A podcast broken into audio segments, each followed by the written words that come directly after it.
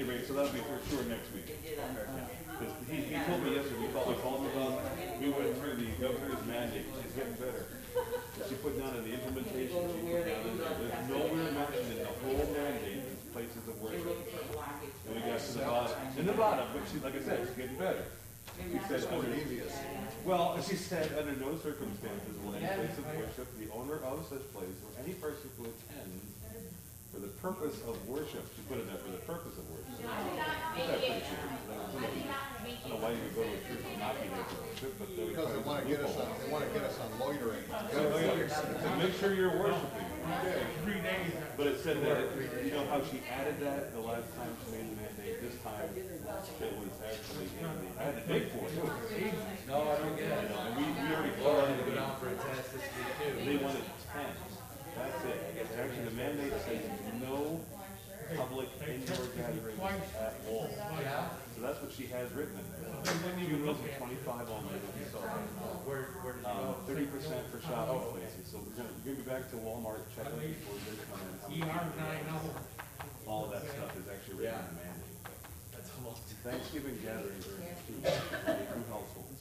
Yeah, well, If you, if you, I've made a pact with my family, that that we're right not going to hold any of her Some kind mandates of a hard stand, I guess. other than I had one of contempt. them, and I had a Catholic kid. so, Because what she's doing technically is well, she's back to, Only the And legislature. the lady after she's back to her state of emergency. We're, we're in our state of emergency. Again, we're Yeah, heading She, she, I read the ruling on that. immediate. The court Yeah. ruled in favor of the legislature and then reset her powers There I went. so that she got an extra woman ten you let me days go to start using it. Laura got good news, hers is clear, so. My son actually did some research on that. But anyway, Found glad some to see other, you.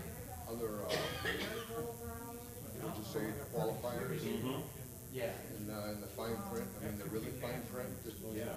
yeah, my, my dad see. has some of those And, issues. uh, He's had What he's some side effects, he had, he had Courts are in error, and stuff. and He had to go back to the legal hospital really, powers, because again, it all falls back to the legislature. Anyway. Everything resets legislature. And the courts is calling this an emergency, but technically the, uh, the legislature. Hopefully those people know what they're to be in talking an about. Emergency situation and grant those powers they have. That's the caveat to the whole situation. So if the court rules in error, where does that leave us? They're the people who make the final decision for our state. You know, even if they, even if they incorrectly, that's, that's the whole reason we have problems in our country. because of- It's, it's because not enough people are reading the fine print. Do you think enough uproar would, would make changes to how the Yes. court it? I, I, I'm, I'm just And speculating. unfortunately, we've crossed the Rubicon to the point to where some of the people I've talked to are manning up right now. And When I say manning up, they're strapping on. And, uh, they're at the point to where if Trump does not get in, that, uh, forget the term that they use. Uh, but it's gonna be overruled, layman's term, it's gonna be overruled by extreme prejudice firepower. You may see lots and lots of blood in the streets because of this. And I can't say that I oppose that at this point, because at what point, uh, as a, as a veteran, did I have sworn an oath to defend the Constitution against all enemies, foreign and domestic? That's why the word domestic is in there. Right. And it was in there for a long, long time, ever since the votes. As a veteran, as a serviceman, I never rescinded that oath when I got out of service. And not very many that I know of, I still carry that oath to this day. She's shutting the state down too. The Constitution requires a second amendment to not just as a right, but as a duty and responsibility to stand up for the Constitution, so. The problem with that though is our definition of a constitution, because there are people who believe that the Constitution is a living document. It is not, So, but that's, that's the issue. I'll stand up, you'll, you'll find them saying, I'll stand up for the Constitution as long as you understand that it's a living document and it needs to be changed. No, that's, that's their interpretation of it, that's where the rub comes, that's where the rub comes. you know. And the problem is, is too many of those people are teaching law courses at Harvard and Yale and Princeton. everywhere. and the socialist, It is. socialist agenda. Well, I remember in the fifties where they had, I can't remember which person said it was, it was, it was the communists. that said, "We won't- We can't take you by force, we'll take you from within. Here we are, That's how Rome fell. seventy, seventy years later, and we're in that problem. They may have outlived the generation of the person who said it, but it's still going on. Most all, all governments in the, in the history of the world have not fallen by foreign. uh, Invasions, yeah, of course. They've fallen from within, Yeah. and if people don't understand that. They were sold out, and this country's being sold out. And, and it's not that the Democrats want to rule this country, they don't, they know they can't. Their purpose is, is to, is to steal the election and sell the country off to Russia and to China. And then they will use the United Nations for a policing force. I'll get close to that one when government is done. Well, we're looking at an economic reset. Oh, All yeah. the money's confiscated and then you give it a Bitcoin or you give it something online that you're gonna have to use. And then the next step is the mark. And why do you think tat- tattoos are so popular, being encouraged to give it subsidy? Tattoo tattoo artists get government subsidy. Right. I've been hearing that for a long, long time. Well, I think Because when people are accustomed to tattoos, what's a UPC symbol or a, uh, Yeah. hand or on your forehead, because they can use tattoo coverage to doctor it up, make it look pretty. It, it sure is. Let me tell you about the ankle later. I think it's off, I think it's, the system's off. If you get the screen on, well, we could turn the fans on right now, what, the fans on? No?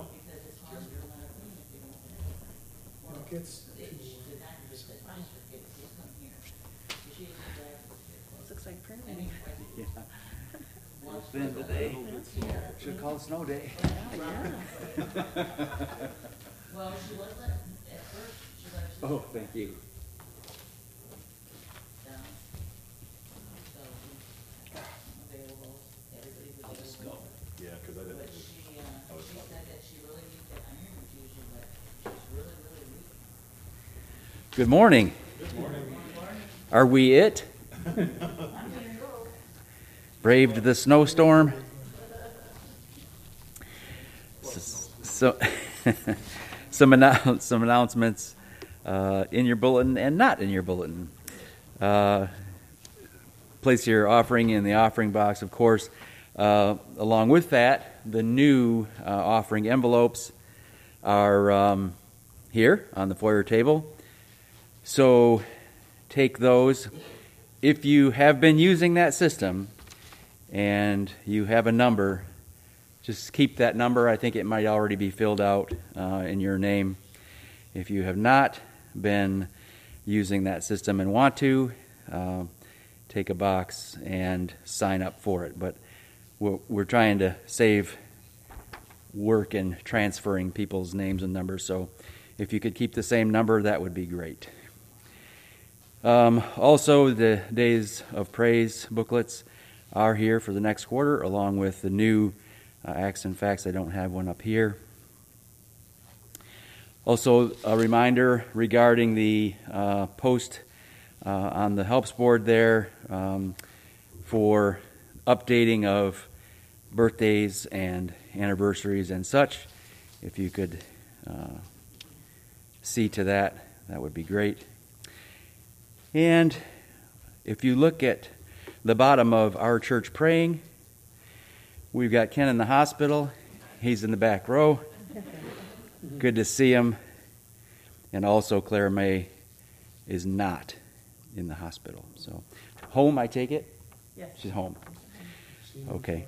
So, continue to pray uh, for uh, those who are uh, struggling with their health, but as of this morning, n- not in the hospital.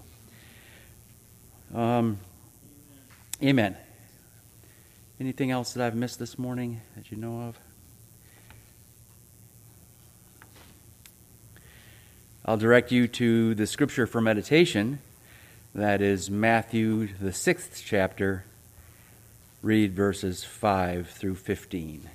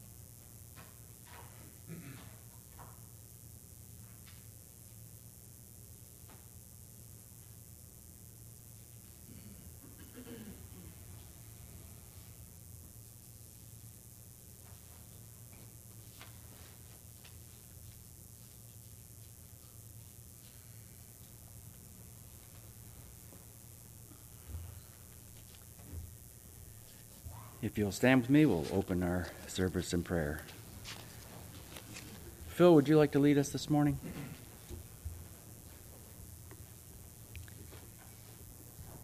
Father in heaven, as we come before you this day, we ask that you purify our hearts, that our concentration would be focused on you and you alone. Lord, we've many prayers to bring to you this hour. Many of them, Lord, pertaining to our own, our own will, sadly, to our own desires, sadly. But Lord, hopefully, to your glory and our benefit. We pray, Father, that you be with this nation as we begin, that your hand be upon the administration, the leadership of this country, and that you continually raise good men and good women, honorable people, to lead us in the days to come. Have your will upon us, Father. Watch over and protect us in these difficult and dark days. Now for our church, Lord, we pray that you would be with us, that your Holy Spirit would commune with us in this hour to come, that you would give the pastor the strength, the fortitude, the desire, will, and wisdom to bring forth the message to us who seek it. Father, we seek your face, we seek your will in all of this. Be with us this hour, Father. Keep us on the straight and narrow as your children, as your servants, that we may give you the honor and glory in all things. And Father, that this is for your honor and your glory and for our good. These things, Father, we ask in the name of our Lord and Savior. Amen. Amen.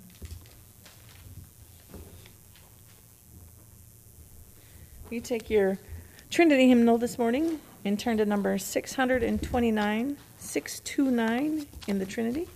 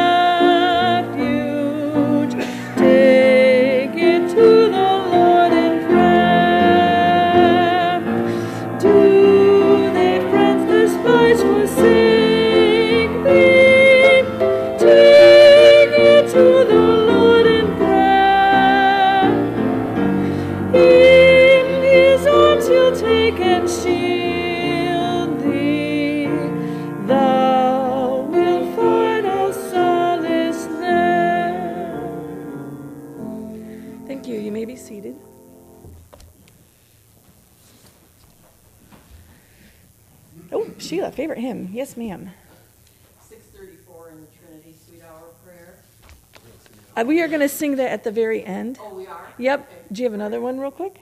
No. No? Okay, I saw Andrew and Jolene back there. Don't know which one we. Um, Okay, that, that's our last hymn, so you can't steal our thunder. I'm really sorry. it, it is. That's our theme today. Andrew, which one did you have? Okay, Joy to the World. Awesome. Um, Brown? I'm in the red right now. We're in the red, so we'll stay in the red. Let's see if we can find it in the red. It's in here. Uh, one ninety-five. 195 in the red.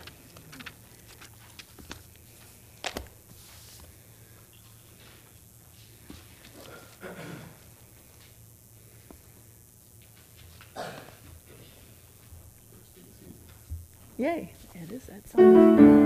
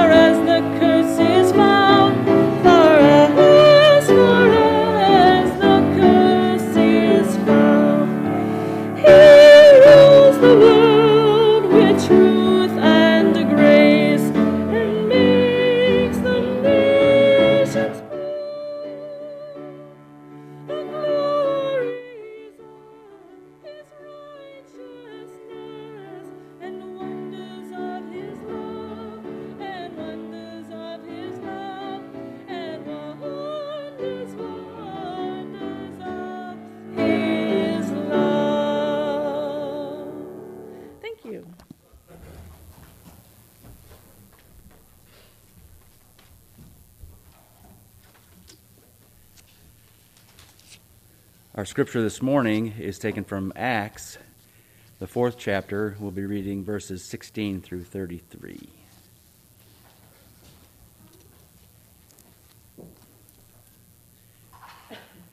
If you'll stand with me, we'll read together.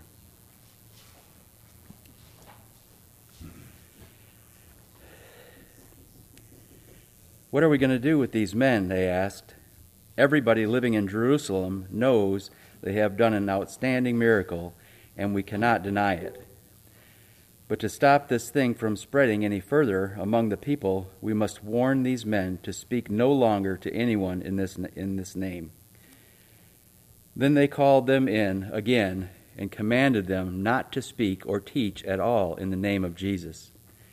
But Peter and John replied, Judge for yourselves whether it is right in God's sight to obey you rather than God, for we cannot help speaking about what we have seen and heard. After further threats, they let them go. They could not decide how to punish them because all the people were praising God for what had happened. For the man who has, excuse me, for the man who was miraculously healed was over 40 years old. On their release, Peter and John went back to their own people and reported all that the chief priests and elders had said to them. When they heard this, they raised their voices together in prayer to God. Sovereign Lord, they said, you made the heaven and the earth and the sea and everything in them. You spoke by the Holy Spirit through, your, through the mouth of your servant, our father David. Why do the nations rage and the peoples plot in vain? The kings of the earth take their stand, and the rulers gather together against the Lord and against his anointed one. Indeed, and Pontius Pilate, indeed, Herod and Pontius Pilate met together with Gentiles and the people of Israel in this city to conspire against your holy servant Jesus, whom you anointed. They did what your power and will had decided beforehand should happen. Now, Lord, consider their threats and enable your servants to speak your word with great boldness. Stretch out your hand and to heal and perform miraculous signs and wonders through the name of your holy servant Jesus. After they prayed, the place where they were meeting was shaken, and they were all filled with the Holy Spirit and spoke the word of God boldly. All the believers were in one heart and mind. No one claimed that any of his possessions was his own, but they shared everything they had. With great power, the apostles continued to testify to the resurrection of the Lord Jesus, and much grace was upon them all. We ask the Lord would bless his word.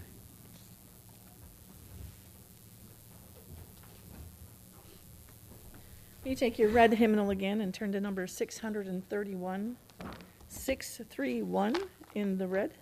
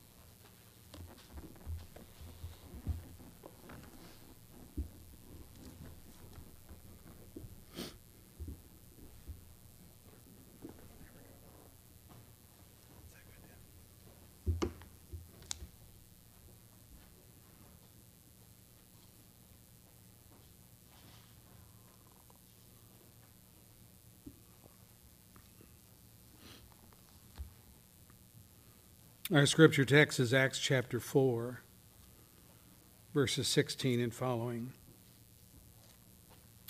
In our last uh, study on worship, this is a little mini series on worship that I'm doing.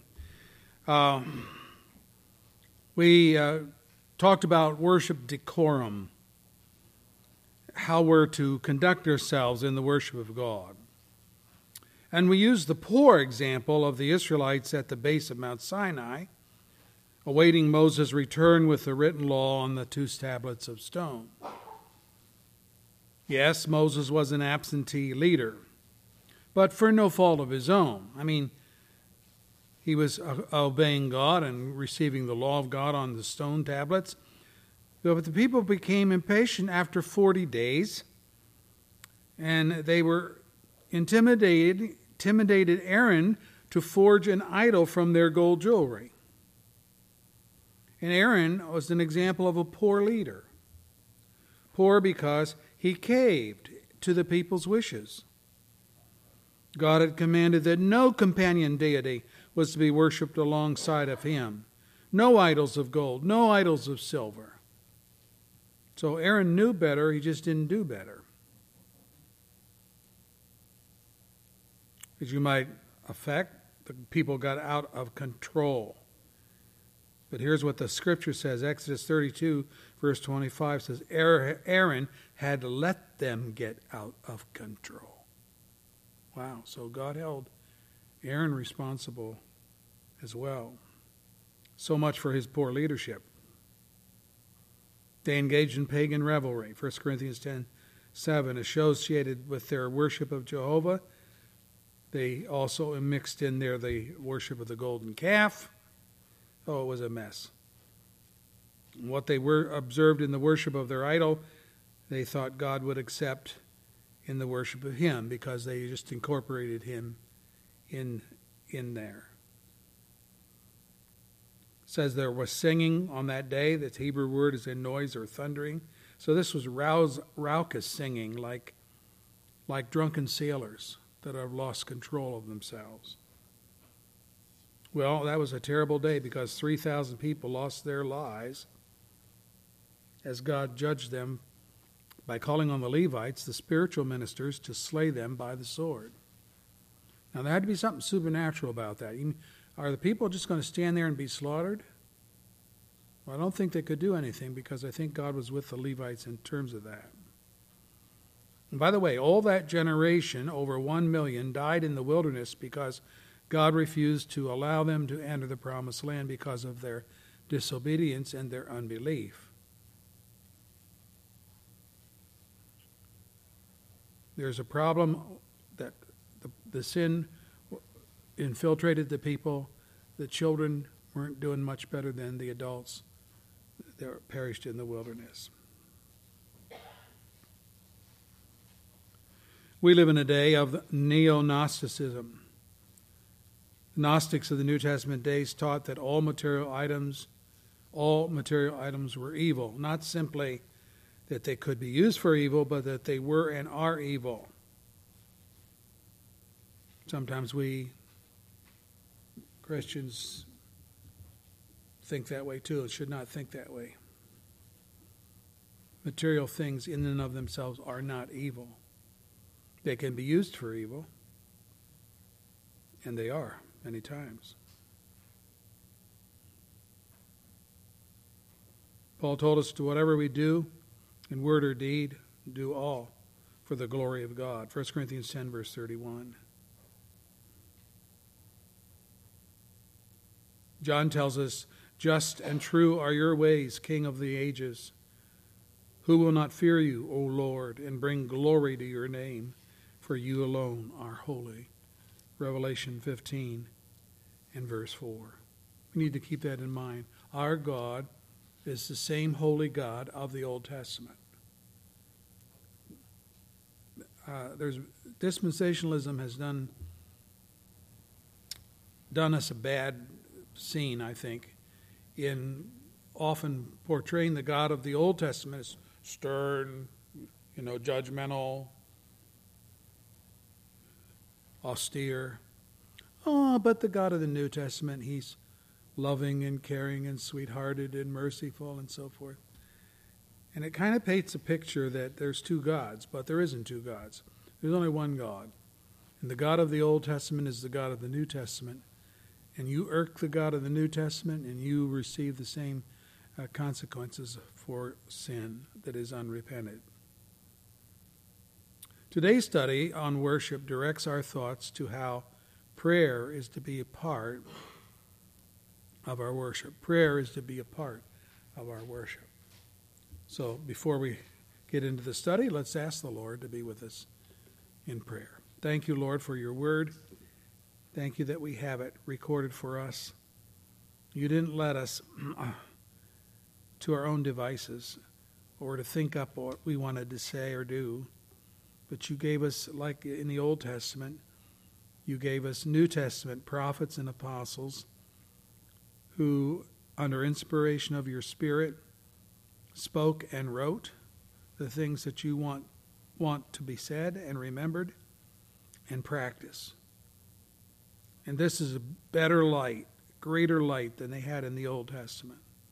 So we're even full, more fully obligated. That with greater light comes greater responsibility to obey, to listen and obey. Please help us, Lord, to understand these truths. And bless us with a heart that wants to obey.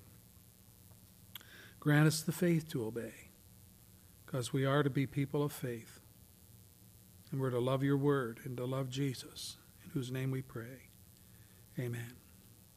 You can tell my voice is giving me troubles here this morning.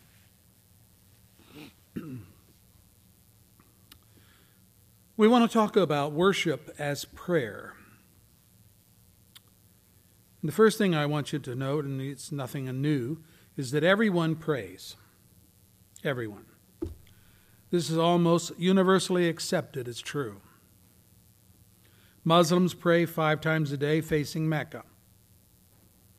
Hindus pray three times a day. Buddhists are said not to pray because they don't believe in a personal deity, but they meet for chants and recitations and mantras. It's all like prayer like experiences. Jews pray three times a day. Of Christians, Paul says, devote yourselves to prayer, being watchful and thankful. Colossians 4, verse 2. Devote yourself to prayer. The word devote means to be steadily attentive unto, to give unremitting care to a specific thing. So it isn't fly by night, it's dedication. That'd be a good word. Do you know that even atheists pray? They do.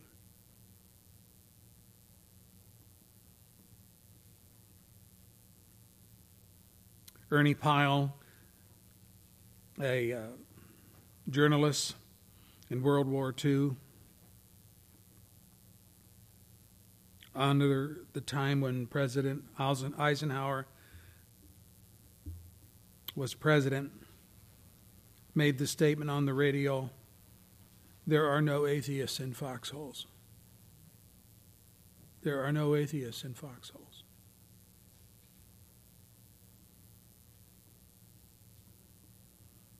That was later quoted by Dwight D. Eisenhower when he addressed the American Legion in a White House address February 7th, 1954. What does that mean? There's no atheists in foxholes. Well, it means that when you're in the trenches and the mortars are whistling in overhead and the machine guns are rat-tat-tat-tat-tatting and there's deadly bursts of bullets all around you, there's a possibility of imminent death and meeting God in your next breath. That will often change the perspective of atheists, and suddenly their defiance dissipates in prayer. God help me. They pray. Everyone prays. Some need a certain motivation to pray, but everyone prays. Of course, there are other disciplines important to the Christian life, but Paul says, devote yourself to prayer. Colossians 4, verse 2. He's talking about one of the key areas of fidelity that is incumbent upon all true believers. Devote yourself to prayer. Now, the nature of prayer is dependence, isn't it? The nature of prayer is dependence. Have you ever heard someone say, I don't know, need religion in my life. I do just fine without God? I've had that said to me many times. These people would not necessarily classify themselves as atheists, but they are practical atheists. That is to say, while they might believe in God, their concept of God, of course, is different than the Bible's. They see no need for His intervention in their lives because they are fully capable of ordering their lives, solving their problems without divine intervention. Thank you very much. They see prayer as something for the weak, for the unable, for the dim witted, for those with an inferiority complex. Weak people pray, but I don't need that. I wonder if they would classify Jesus Christ in that category. When the Bible says, one of those days, Sabbath day, Jesus went out into the mountainside to pray, and he spent the night praying to God. Luke 6, verse 12. Was Jesus a dimwit? Was he weak? Was he incapable?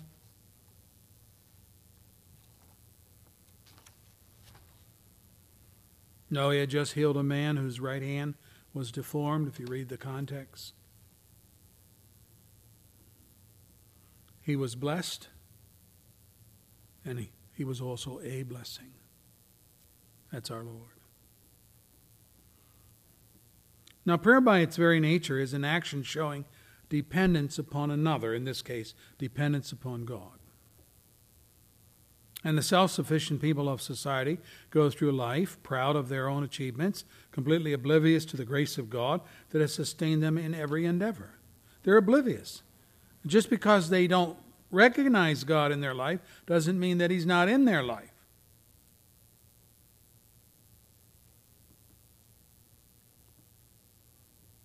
I like what Paul told the Athenians, pagan Greeks in Athens.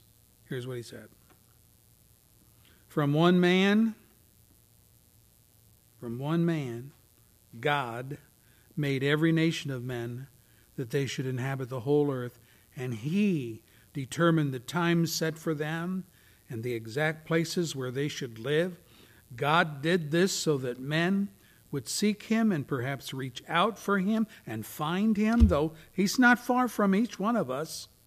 For in him we live and move and have our being. And as some of your own poets have said, we are his offspring.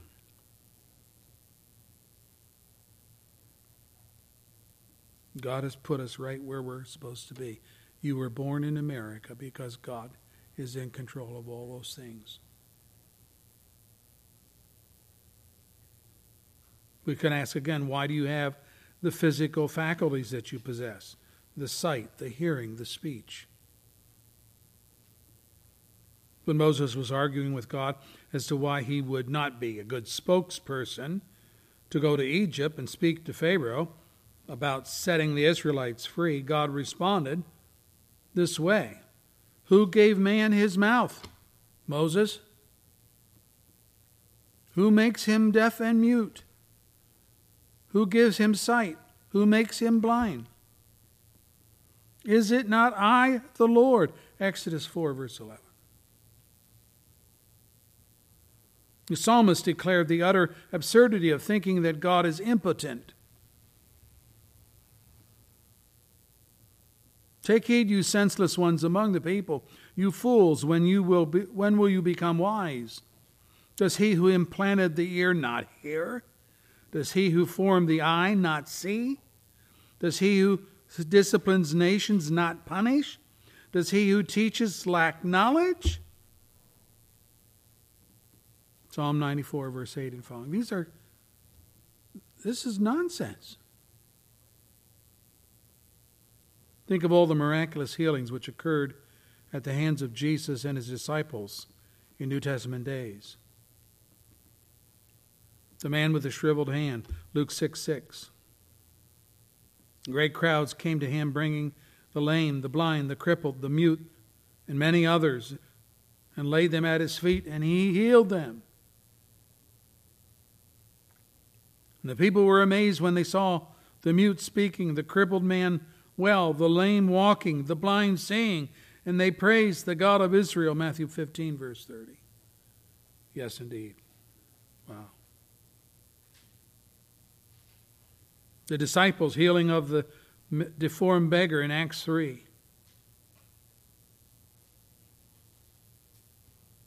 And Peter said, Silver or gold I do not have, but what I have I give to you, and in the name of Jesus Christ of Nazareth I want you to walk.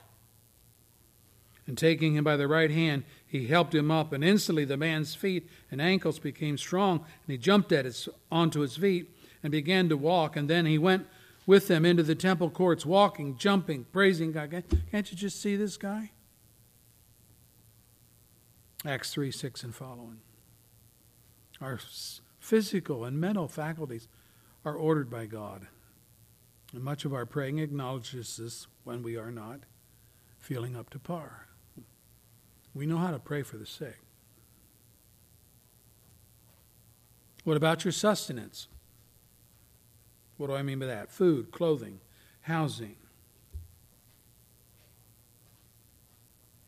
There are people who say, Yeah, I want you to know that I built my house with my own two hands. And what they're saying is, God didn't help me build my house, I built my house.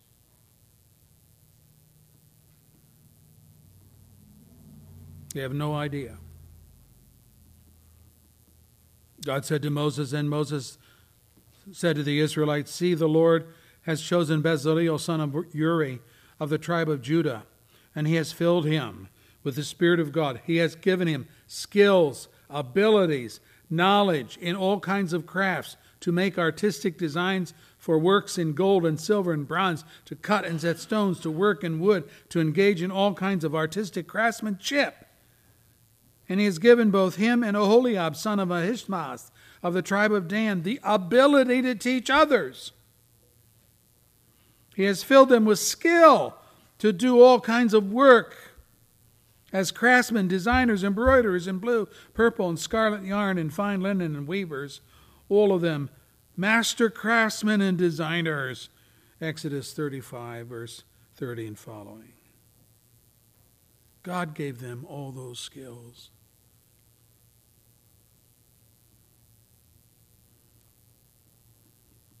You say, Well, I grow my own garden, I earn my own living. Really? Paul told the pagans at Lystra, In the past, God let all nations go their way. Yet he has not left himself without testimony. He has shown kindness by giving you rain from heaven, crops in their season. He provides you with plenty of food. He fills your heart with joy. Acts 14, verse 16 and 17. So, what all this means is that where you live, your domicile, your physical and mental acuities, the skills in reasoning and decision making, the food on your table, the clothes on your back, they all demonstrate dependence upon God and reason enough to be people of prayer who not only pray for resolutions when there is a defect or lack in any of these areas, but also to express thanks. To express thanks for what we have and who we are under the great benevolence of God. Our expressed dependence is answered by the grace of God.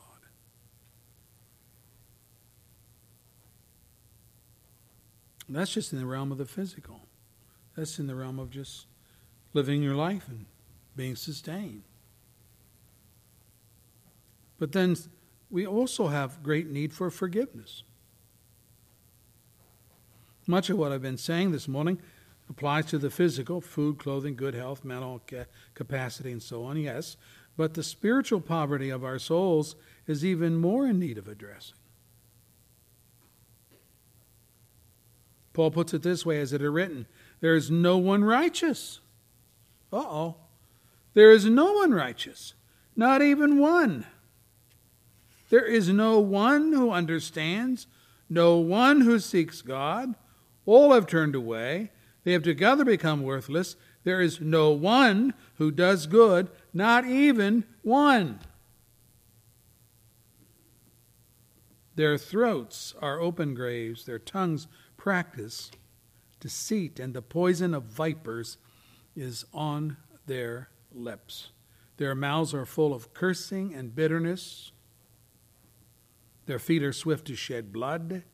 Ruin and misery mark their ways, and the way of peace they do not know.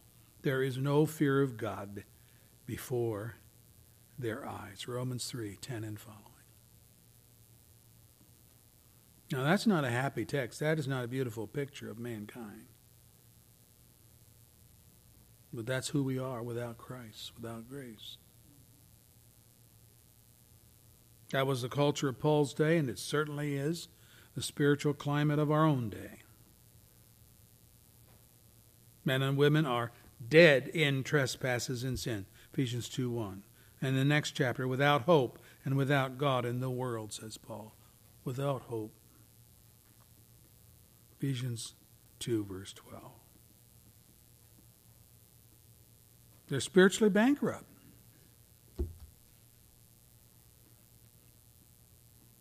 People are standing in the cesspool of sin and degradation with their finger about to be inserted into the lightning rod of God's wrath, but they're splashing around like children as though they did not have a care in the world.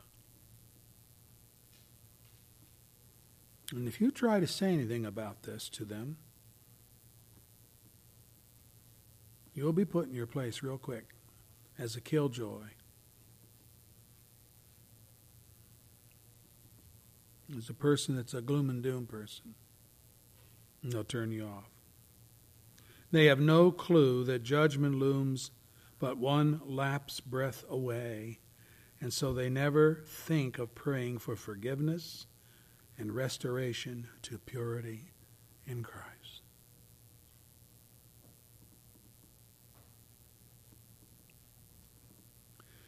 I look in the psalm, and the psalmist teaches us this may seem strange, but this is what he does. He teaches us to talk to ourselves. And to talk to ourselves with true remembrance. Let me give you a taste of this. He says, Praise the Lord, O my soul, and don't forget all of his benefits. Who forgives all your sins and heals all your diseases, who redeems your life from the pit and crowns you with joy and compassion, who satisfies your desires with good things so that your youth is renewed like the eagles. Psalm 103, verses 2 through 5. He's talking to himself and he says, he's saying, So don't forget these things about yourself. Just because things are going along okay now, don't realize, don't forget where you were and what God has done. The spiritual need of your heart and mind is of such paramount importance that Jesus put it this way Do not worry about what shall we eat? Oh, what shall we drink? Or what shall we wear? Those are things that we're not to worry about. And it gives you the reason. For the pagans run after these things, and your heavenly Father knows that you need them. But you, you, my people, you, my disciples, you followers of me, seek first, in other words, make this your priority, his kingdom and his righteousness. And all these things will be given to you as well. Matthew 6, 31 and following. People have the cart before the horse. They spend all of their lives working for wealth and power and security, but they never adjust, address Jesus' question. What is Jesus' question that you should listen to? Here it is. What good is it for a man to gain the whole world, yet forfeit his soul? Or what can a man give in exchange for his soul. Mark 8, verse 36, verse 37. That's an important question. That's more important than where's my next meal coming from.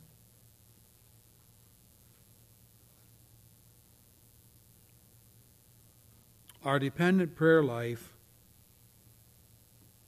can express no greater need than to seek God's forgiveness and restoration through the cross work of Jesus Christ. And somehow we have to get that across to people of the world. Because they're not into this. They're into working for the food, the clothing, the new housing, the new boat, the new whatever. They're not seeking first the kingdom of God. They're not seeking it at all. It's way down on the priority list.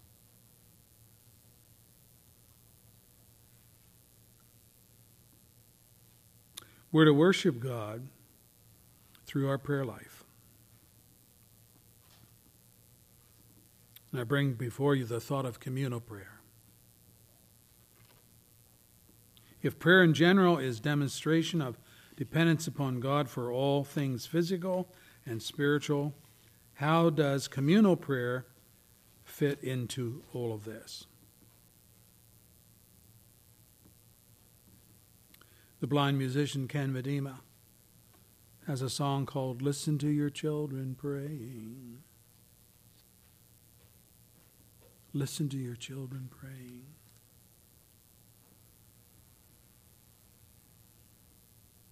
Listen to my cry, says the psalmist, for help, my King and my God, for to you I pray. In the morning, O Lord, you hear my voice.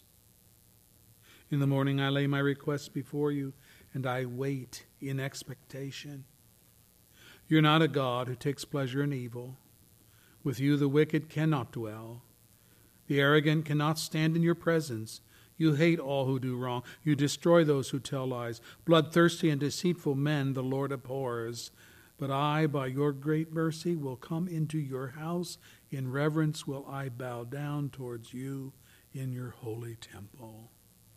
Psalm 5, verse 2 through 5.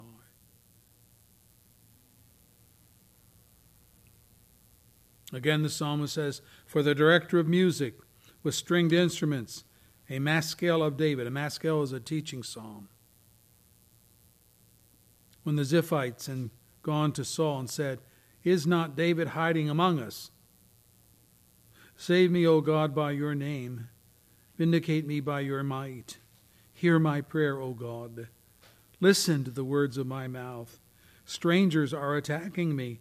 Ruthless men seek my life, men without regard for God. Surely God is my help. The Lord is the one who sustains me. Psalm 54, the first four verses. You can see where his emphasis is. Hezekiah led the people in prayer when Sennacherib came against him, Sennacherib of the Syrian army. Here's what he said Give ear, O Lord, and hear and hear. Give give ear to give ear, O Lord, and hear. Open your eyes, O Lord, and see. Listen to all the words Sennacherib has sent to insult the living God. It is true, O Lord, that the Assyrian kings have laid waste all these peoples and their lands. They have thrown in thrown into their gods into the fire and destroyed them. For they were not gods, only wood and stone, fashioned by human hands. Now, O Lord our God, deliver us from this, his hand, so that all kingdoms on earth may know that you alone are, O Lord our God. See, Sennacherib came and he says to Hezekiah and the people, You can't you can't beat us. Look at what has what we've accomplished. We've destroyed this nation and that nation and this one here and taken these people captive, and you think you're going to survive? Ha!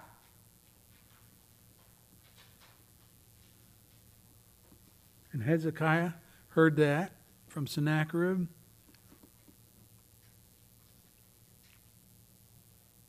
And he prays to God. And he says to God words to this effect Sennacherib is right, God. He has come and he's wiped out all those nations. And now he's outside of Jerusalem. He's going to wipe us out unless you intervene. And God did miraculously intervene, right?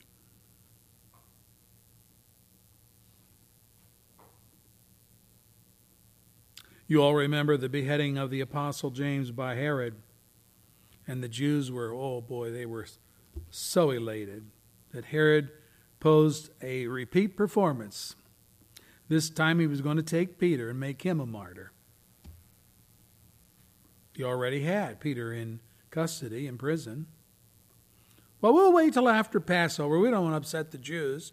It's their holy season.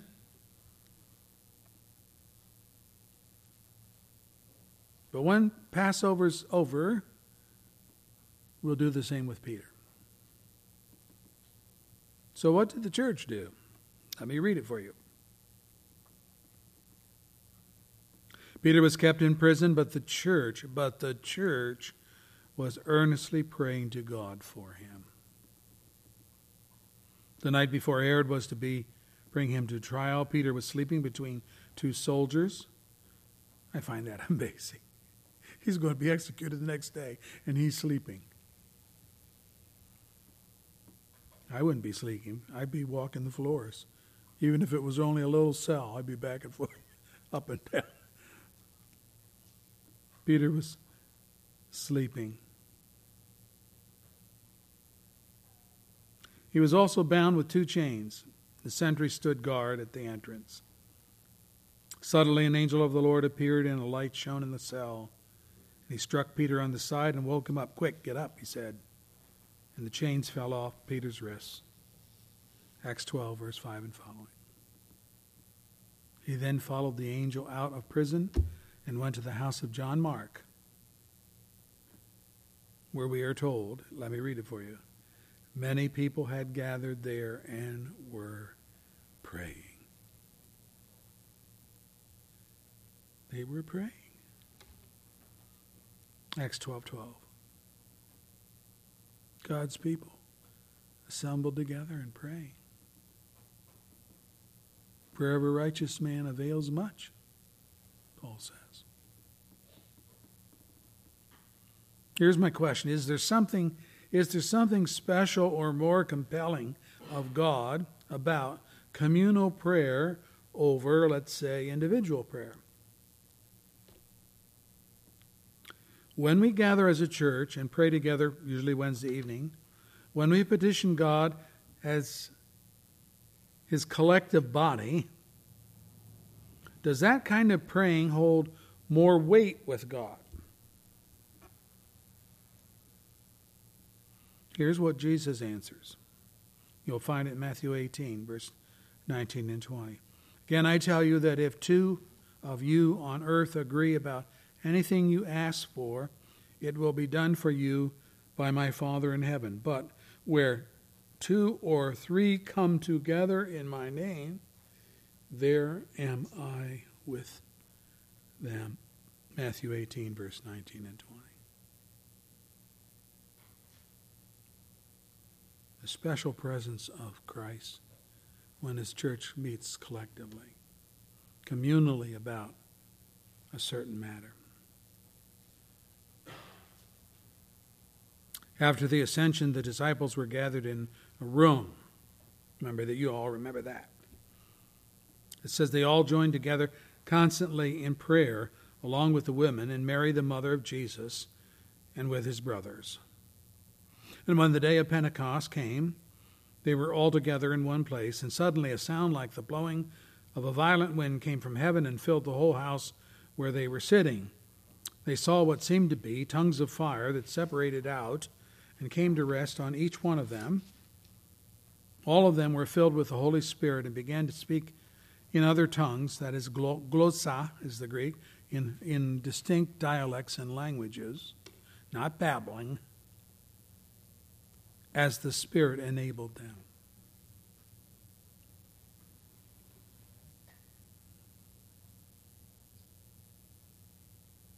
John says this is the confidence we have in approaching God that if we ask anything according to his will, he hears us.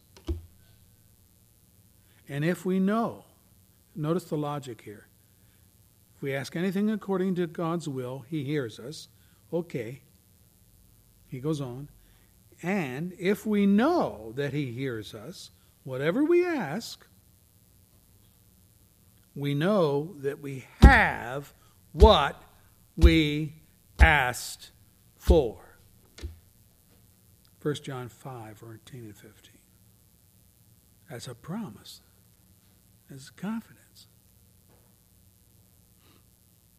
This is why I say that our prayers are on the safest ground if you can pray God's promises and His Word back to Him. You don't have to be guessing, oh, I wonder if this is the will of God for my life. I don't know if I should pray about this or not. If you find it in the book, you can pray about it. And if you pray about it and it's in the book, you're right there praying for the will of God to be accomplished in your life.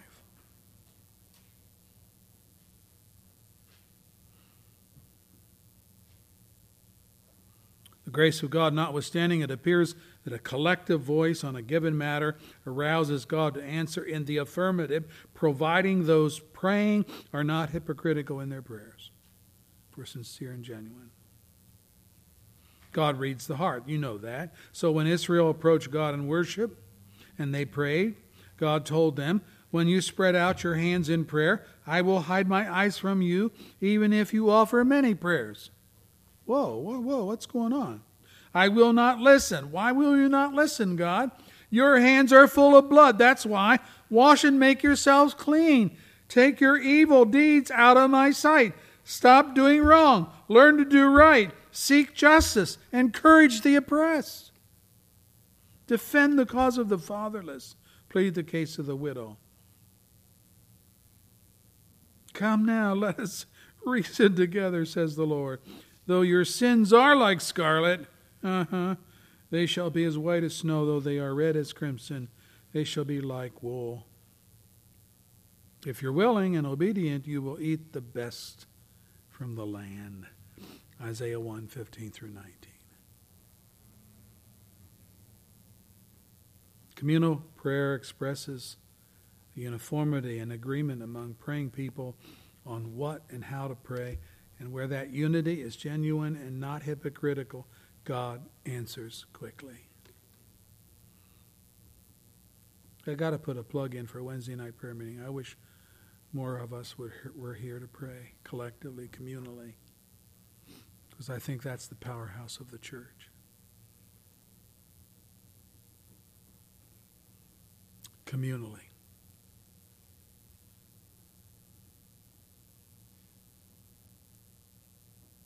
But then, secondly, the worship of God is, comes through individual prayer. I'm not knocking individual prayer, but I just wanted us to see that God has a special heart for communal prayer, where two or three are where we're agreed. But He does answer individual prayer. Individual prayer shows dependence upon God for almost every situation in life. Remember Abraham's servant? He was sent on a mission to obtain a wife for Isaac from among Abraham's relatives afar, far away. It's, uh, reading in the scripture, it says, Then he prayed, O Lord God of my master Abraham, give me success today. Show kindness to my master Abraham. May it be that when I say to a girl, Please let down your jar of water that I may have a drink, and she says, Drink, and I'll water your camels too. Let her be the one you have chosen. Boy, what a way to pray. Let her be the one you have chosen for your servant Isaac. And by this I will know that you have shown kindness to my master. That was Eliezer, Abraham's servant. Genesis 24, 12, and 5. I'd say he knew how to pray. Wow.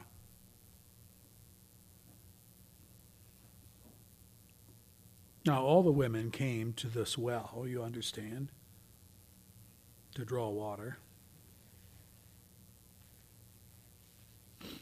But here comes Rebecca in the heat of the day, an unusual time. An unusual woman a special woman for God, God's bride for Isaac. After they were married for some time, it became apparent that Rebekah was barren. She couldn't have children. So, what do we read? We read Isaac prayed to the Lord on behalf of his wife because she was barren. The Lord answered his prayer and his wife Rebekah became pregnant. Genesis 25, verse 21. You and I have no idea how important it was to have children in the days of the patriarchs. The farm, everything was agrarian nature. To have many children was very important.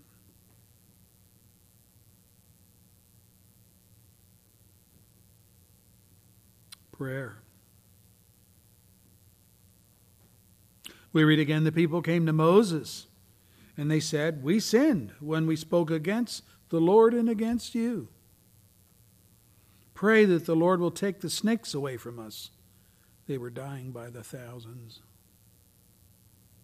So Moses prayed for the people, Numbers 21, verse 7. He put up a bronze snake on a pole, you remember, and the plague stopped.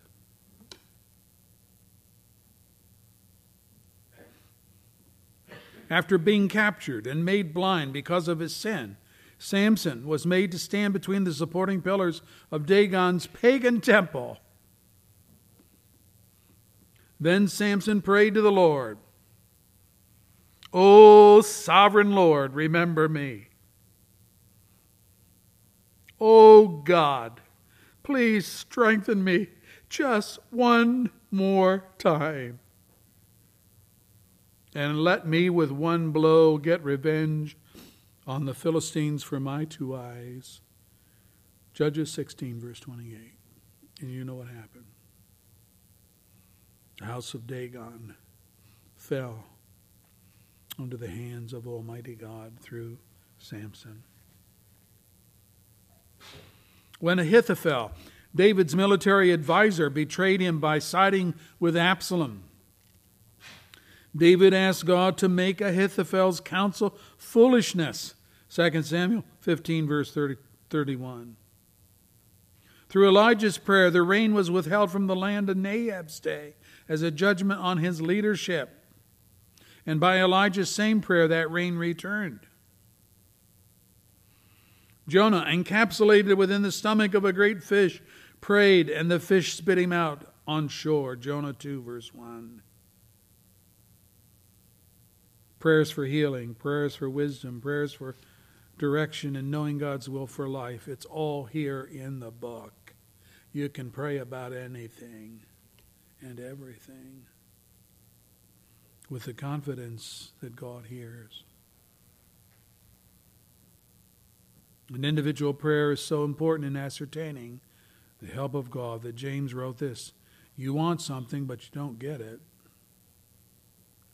You kill and covet, but you cannot have what you want. You quarrel, you fight. You do not have because you do not ask God.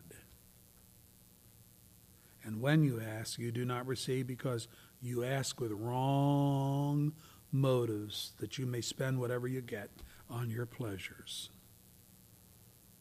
James 4, verse 2 and 3. There's a protocol in prayer. We pray to God individually, pray to God collectively, but you have to pray His will. Thy will be done on earth as, as it is in heaven, Jesus taught His disciples. We have in our hymnal William Cowper's hymn. And one of the lines says, Jesus, where thy people meet, there they behold thy mercy seat. Where they seek thee, thou art found, with grace and mercy to abound. No human priest necessary, just you and God. You know how privileged we are?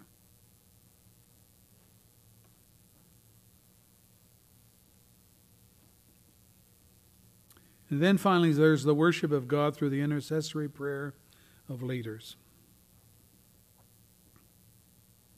When the office of deacons was ordained by the church, listen to the reasoning of the apostles. So the twelve gathered all the disciples together, and they said, It would not be right for us to neglect the ministry of the Word of God in order to wait on tables.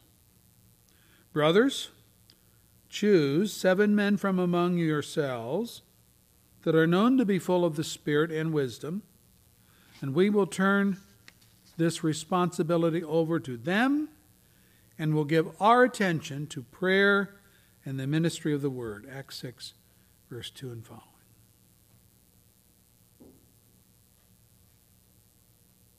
prayer of God's leaders.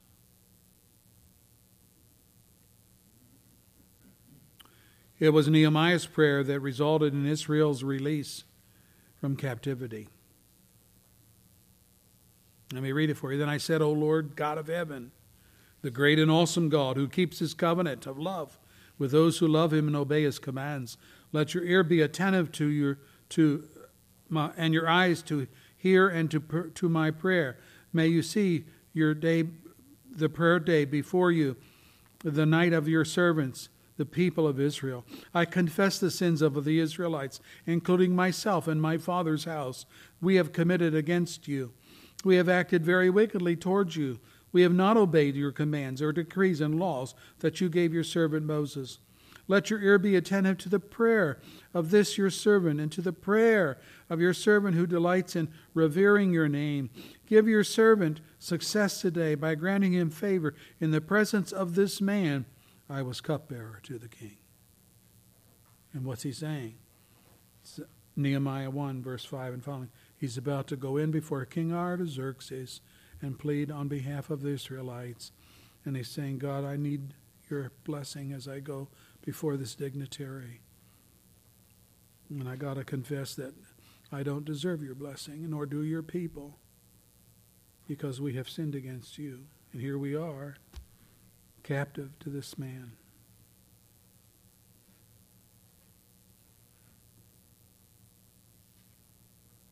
And then finally, there's worship through penitent prayer.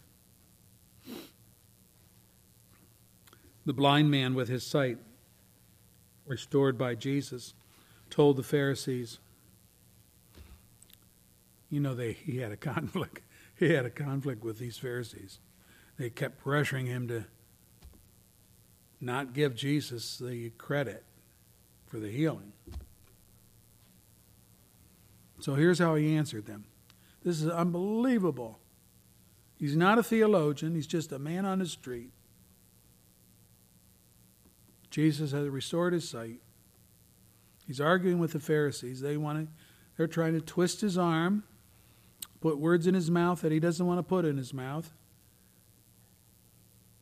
Give glory to God, give glory to God, not this Jesus man. Uh-uh. Here's his answer. We know, Pharisees, we know that God does not listen to sinners. He listens to the godly man who does his will. Nobody has ever heard of opening the eyes of a man born blind. If this man were not from God, he could do nada, nothing. John 9, verse 31 and following. Ooh. That cost him his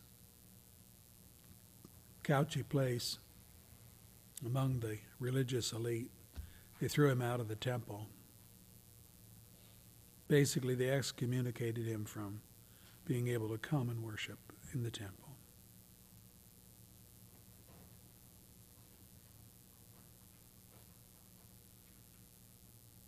We know that God does not listen to sinners,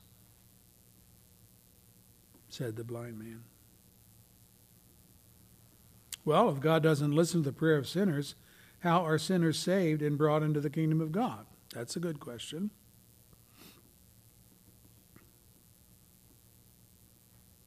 Peter put it this way Repent then and turn to God so that your sins may be wiped out, that times of refreshing may come from the Lord and that he may send the Christ who has been appointed for you, even Jesus. Acts 3, verse 19 and 20. The one prayer God hears and answers from an unbeliever is the petitional prayer, the penitent prayer of faith. When you acknowledge your sin, God's grace abounds to forgive, to cleanse, to make you a child of God. And it's the most important prayer in your life. And every believer sitting here this morning can attest to that. The most important prayer I ever prayed was, Lord, save me a sinner. Because of Jesus, save me. Our Lord, we just pray that you'll help us to see the truth amidst all of the rabble rousing that goes on in our society, and especially among religious leaders of various religions of the world. So much so that uh, the devil has blinded the minds of the unbelieving, lest they believe and see the glory of Christ in the gospel. because they're not getting the gospel. They're getting platitudes, they're getting feel good messages. But Lord, we know what we need is your grace and your goodness in the gospel. And what you have promised in the gospel is that if we will come and confess our sins to you and acknowledge Jesus as our only Savior, the one that can bring us into glory safely and honorably before your throne, then you will flood our hearts with your Spirit and you will forgive us and cleanse us. And as Paul says, make us new creatures in Christ. And that's what we need. We need to be new. And we ask your blessing upon any here today that's struggling, struggling, struggling, fighting against the truth of the gospel. Lord, bring them to know you this hour. For the glory of God and for their own salvation, we pray these things. In Jesus' name.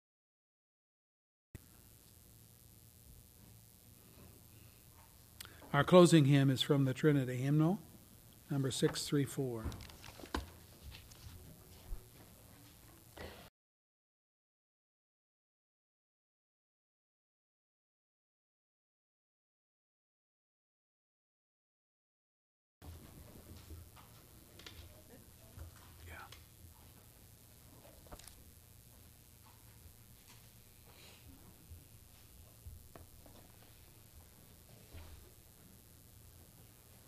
Shall we stand together and sing? Stand.